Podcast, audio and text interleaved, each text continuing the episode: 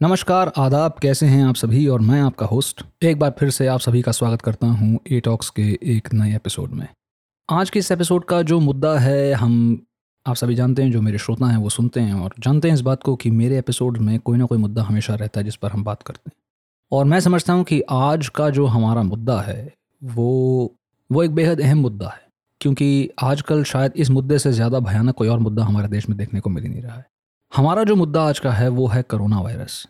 और corona virus के मामले निरंतर बढ़ते चले जा रहे हैं, बढ़ते चले जा रहे हैं, बढ़ते चले जा रहे हैं और हमें अभी तक उसका कोई, जैसे कहते हैं कि कोई किनारा नहीं मिल रहा है। पिछले कुछ महीनों में हमने देखा कि मामले घटे, लेकिन लोगों की लापरवाही बढ़ी और लोगों की लापरवाही बढ़ने के कारण ही आज मामले भी बढ़ गए। हमें कुछ महीनों तक लॉकडाउन में रहना पड़ा, कुछ महीनों तक अपने घर में रहना पड़ा।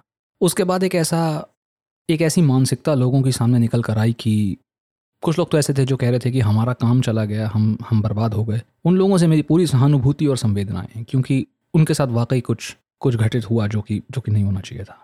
मगर हम में से कुछ लोग ऐसे भी थे जो बाहर घूमने के इतने शौकीन हैं कि हमने जैसे ही लॉकडाउन खुला या कोरोना वायरस की वैक्सीन आई या थोड़ी भी ढिलाई हुई तो उन्होंने इतनी ढील दी कि हम यहाँ वहाँ घूमते रहे और चीज़ों को नज़रअंदाज करते रहे। और आज आलम यह है कि दिल्ली में दस हज़ार सात सौ पचास से ज़्यादा केसेस सामने आए हैं, जो कि मैं समझता हूँ कि बहुत ही चिंता का विषय है, बहुत ही चिंता का विषय है। अब आज का आलम यह है कि कुछ लोग मांग कर रहे हैं कि दोबारा से लॉकडाउन लगाया जाए और कुछ लोग मांग कर रहे हैं कि लॉकडाउन नहीं लगना चाहिए। सरकार का भी मैं समझता हूँ यही मत है कि भाई लॉकडाउन लगा कर कोई फ़ायदा नहीं होगा, क्योंकि लॉकडाउन जो है वो हमारी इकॉनमी पर बहुत प्रहार करता है, जिसमें कोई कोई गलत बात नहीं ये सच एक कंप्लीट लॉकडाउन को संभालना ये एक बहुत ही मुश्किल बात है। और अभी तक जो पिछले साल का लॉकडाउन लगा, हम उससे भी पूरी तरह से उबर नहीं पाए तो नए लॉकडाउन को लगाने के बारे में विचार करना भी अभी तो कुछ लोगों को सिहरन दे देता है।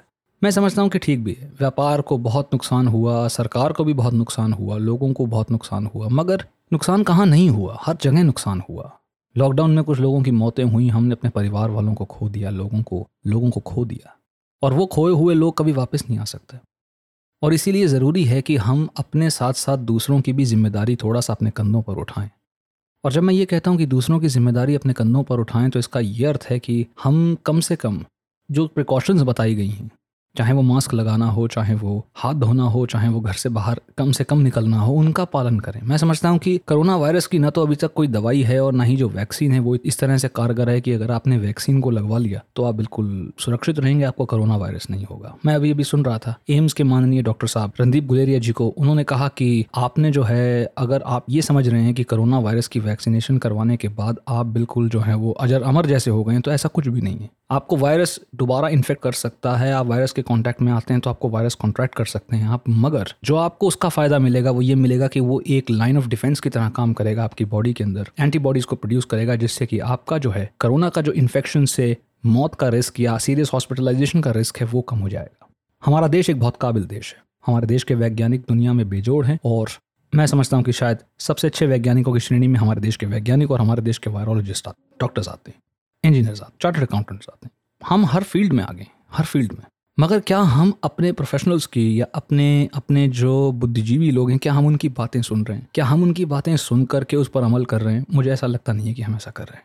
हमें करना चाहिए। वैक्सीन लगवाने के संदर्भ में भी इस समय बहुत डाउट्स चल रहे हैं। अभी बहुत डाउट्स हैं कि यार वैक्सीन को लगवाएँ या ना लगवाएँ, क्या करें, क्या ना करें, हमें पता नहीं चल रहा है। मगर अगर हम वैक्सीन को लगवा भी लेते हैं तो क्या हमें लापरवाह होना चाहिए? बिल्कुल भी नहीं।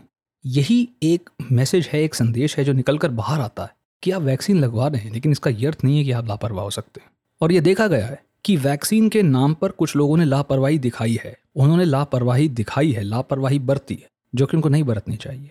अगर आपने वैक्सीन लगवा ली है, या आपके परिवार में वैक्सीन लग चुकी है तो इसका ये अर्थ नहीं है कि अब आप जो हैं वो कोरोना से इम्यून हो चुके हैं। आप ज़रूर आपके अंदर कोरोना के खिलाफ जो है एक एंटीबॉडीज़ आई हैं एंटीबॉडीज़ आपके शरीर में बनी हैं जो कोरोना से रोकथाम में आपकी मदद करेंगी। मगर आपको इन्फेक्शन हो सकता है। ये सेंट्रल मैसेज है जो शायद डॉक्टर साहब ने भी लोगों तक पहुँचाने की कोशिश की है और सब लोग सरकार से लेकर के और मेरा ख्याल है हेल्थ वर्कर्स तक और डॉक्टर्स तक, सभी लोग प्रोफेशनल सभी लोग ये बात को कहने में जो है वो बिल्कुल चूक नहीं रहे हैं कि आप प्लीज़ वैक्सीन लगवा करके लापरवाह मत होइए। और मज़े की बात ये है दोस्तों कि कुछ लोग तो वैक्सीन उनको तो लगी भी नहीं है अभी। वो ये सोचकर ही लापरवाह हो गए हैं कि वैक्सीन आ गई है मार्केट में। उन्होंने कहा, बस ठीक है वैक्सीन आ चुकी है, चलो घर से बाहर निकलते हैं, घूमते हैं, फिरते हैं हनीमून करते हैं ट्रैवल व्लॉगिंग करते हैं ब्लॉगिंग करते हैं फ़ूड ब्लॉगिंग करते हैं, जाते हैं, कहीं खाते हैं और मज़े से ज़िंदगी जीते हैं, जैसे कि 2019 में जीते थे। तो मेरा ख्याल है कि अभी 2019 वाली ज़िंदगी को उसी तरह पटरी पर वापस आने में कुछ समय तो लगेगा। और अभी ये समय नहीं है उस चीज़ को वापस लाने का या उस तरह की लापरवाही दिखाने अभी ये समय अपने आप को बचाने का है, अपने परिवार वालों को बचाने का है। हम कभी सोचते ही नहीं है कि हम लोग कुछ जो जवान लोग हैं, वो अगर कोरोना वायरस को कांटेक्ट करते हैं या हमें वायरस होता है या लगता है तो हम उस वायरस को लेकर के सीधा अपने घर जाते हैं, जहाँ हमारे बूढ़े माँ बाप हैं, जिनकी बॉडी की जो क्षमता है इम्यूनिटी वो हमसे कम है। और हम अपने मज़े में कहीं अपने माँ बाप की जान को ख़तरे में तो नहीं डाल रहे। हमें ये सब कुछ सोचना पड़ेगा दोस्तों, हमें ये सब कुछ सोचना पड़ेगा। हमें ज़िम्मेदार बनना होगा, क्योंकि अगर हम जिम्मेदार नहीं बनते तो शायद हम अपने आप को, अपनी अपनी बड़ी जो, हम हमसे पहले की जो पीढ़ी है, उनको, और शायद कहीं ना कहीं अपने आने वाली पीढ़ी को भी एक गलत उदाहरण दे रहे हैं, गलत उदाहरण दे रहे हैं। ऐसा नहीं करना चाहिए। मैं जहाँ हूँ, वहाँ बाज़ारों का ये आलम है कि यहाँ पर लोग मास्क नहीं लगाते। सोशल डिस्टेंसिंग तो दूर की बात है। सोशल डिस्टेंसिंग ऐसा ऐसा लगता है कि एक डिस्टेंट ड्रीम है। ये एक, कोई ख्वाब की बात है। सोशल डिस्टेंसिंग ये क्या होता है? जी नहीं। देखने में तो ये आया है कि अगर कोई लाइन में लगा हुआ है और डिस्टेंस मेंटेन कर रहा है तो कोई तीसरा व्यक्ति बीच में आता है और दो लोगों के बीच, जिनके बीच में डिस्टेंस मेंटेन्ड है जो कि प्रिस्क्राइब डिस्टेंस है, वो आकर के लाइन तोड़ करके बीच में लग जाता है। और अगर आप पूछेंगे तो कहेंगे कि इतनी जगह क्यों छोड़ रखी है भाई? क्या ज़रूरत है इसकी? ऐसी मानसिकता रही दोस्तों तो शायद हमें बहुत जल्दी इस कोरोना से छुटकारा मिलने वाला नहीं है। और ये हम सबके लिए बहुत ही दुखद बात है। हमारी कोशिश एकजुट होकर के इस कोरोना से लड़ने की होनी चाहिए। हमें, हमारा ये आह्वान होना चाहिए कि हम इसे अपने देश से ख़त्म करेंगे, इसे मिटाएँगे। वैक्सीनेशन को बढ़ाएँगे वैक्सीनेशन को लगवाएँगे और इसको मिटाएँगे। मगर हमारा ध्यान कहीं और है। हम शायद कुछ और ही, किसी और ही दुनिया में जी रहे हैं। वो वो एक परफेक्ट दुनिया है, जहाँ पर आपको कोरोना वायरस नहीं हो सकता। हम ऐसा सोच कर जी रहे हैं, ये गलत है। ये गलत है, बहुत गलत है, और अपनी इस गलती को जितनी जल्दी हम सुधारेंगे, शायद उतना ही अच्छा होगा।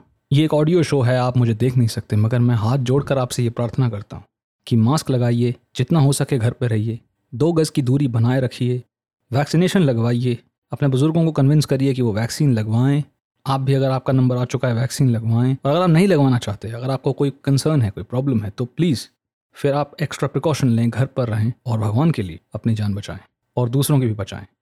तो यहाँ पर बात जो है, वो फिलोसफी जो है, वो लिव एंड लेट लिव वाली फिलोसफी हो चुकी है कि अगर आप खुद भी जिए और दूसरों को भी जीने दें, क्योंकि आप गए घूमने बाहर, वहाँ से ले आए नया स्ट्रेन अब वो नए स्ट्रेन से वो लोग जो बाहर घूमने नहीं गए, वो भी प्रभावित हो गए।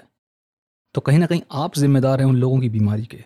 किसी और की बीमारी के जिम्मेदार न बनिए। थोड़ी सी ज़िम्मेदारी दिखाइए। हम सभी को थोड़ी थोड़ी ज़िम्मेदारी दिखानी होगी, तभी जाकर के सरकार के भी जो प्रयास हैं वो सफल होंगे। और मैं यहाँ राजनीतिक बात नहीं कर रहा हूँ। किसी राज्य की सरकार हो, किसी केंद्र की सरकार हो, कोई भी सरकार हो, वो लोग अपनी तरफ़ से कोशिश कर रहे हैं, अपनी तरफ़ से एफर्ट्स कर रहे हैं। मगर हम क्या कर रहे हैं? क्या हम कुछ कर रहे हैं? आज आप इंस्टाग्राम पर चले जाइए। वहाँ देखिए इंस्टाग्राम के सोशल मीडिया इन्फ्लुएंसर जो हैं वो बिना मास्क लगाए हुए घूम रहे हैं। कोई पराठे खाने मूर्थल जा रहा है तो कोई बीच पर फ़ोटोज़ खिंचवाने गोवा जा रहा। इसकी ज़रूरत अभी नहीं है दोस्तों। अभी ज़रूरत है आप लोगों को, जो कि इन्फ्लुएंस करते हैं लोगों को। ये इन्फ्लुएंस करिए कि घर पर रहें मास्क लगाएँ, काम करें अपना। घर से काम करें अगर कर सकते हैं तो नहीं कर सकते हैं और बाहर जाना ज़रूरी है। लाजमी है, नौकरी करते हैं आप, अपने आप को बचाइए, अपने परिवार को बचाइए, आपके छोटे बच्चे हैं, आपके बूढ़े माँ बाप हैं, उनको बचाइए। ज़िम्मेदारी लेनी पड़ेगी दोस्तों। हम सभी को ज़िम्मेदारी लेनी पड़ेगी अगर इसे हराना है तो। मैं उम्मीद करता हूँ कि आप सभी को अपनी ज़िम्मेदारी का एहसास होगा, आभास होगा। और आप अपनी ज़िम्मेदारी को बखूबी निभाएँगे। इसी के साथ आज का ए टॉक्स यहीं समाप्त करता हूँ। उम्मीद करता हूँ जब अगली बार ये एपिसोड रिकॉर्ड करूँ तो कोरोना के केसेस में कुछ कमी आए। चलता हूँ। अपना खूब सा ख्याल रखिए, ध्यान रखिए अपना। स्वस्थ रहिए, स्वच्छ रहिए। मास्क पहनिए, दो गज़ दूरी का पालन करिए। अब इजाज़त चाहता हूँ। नमस्कार।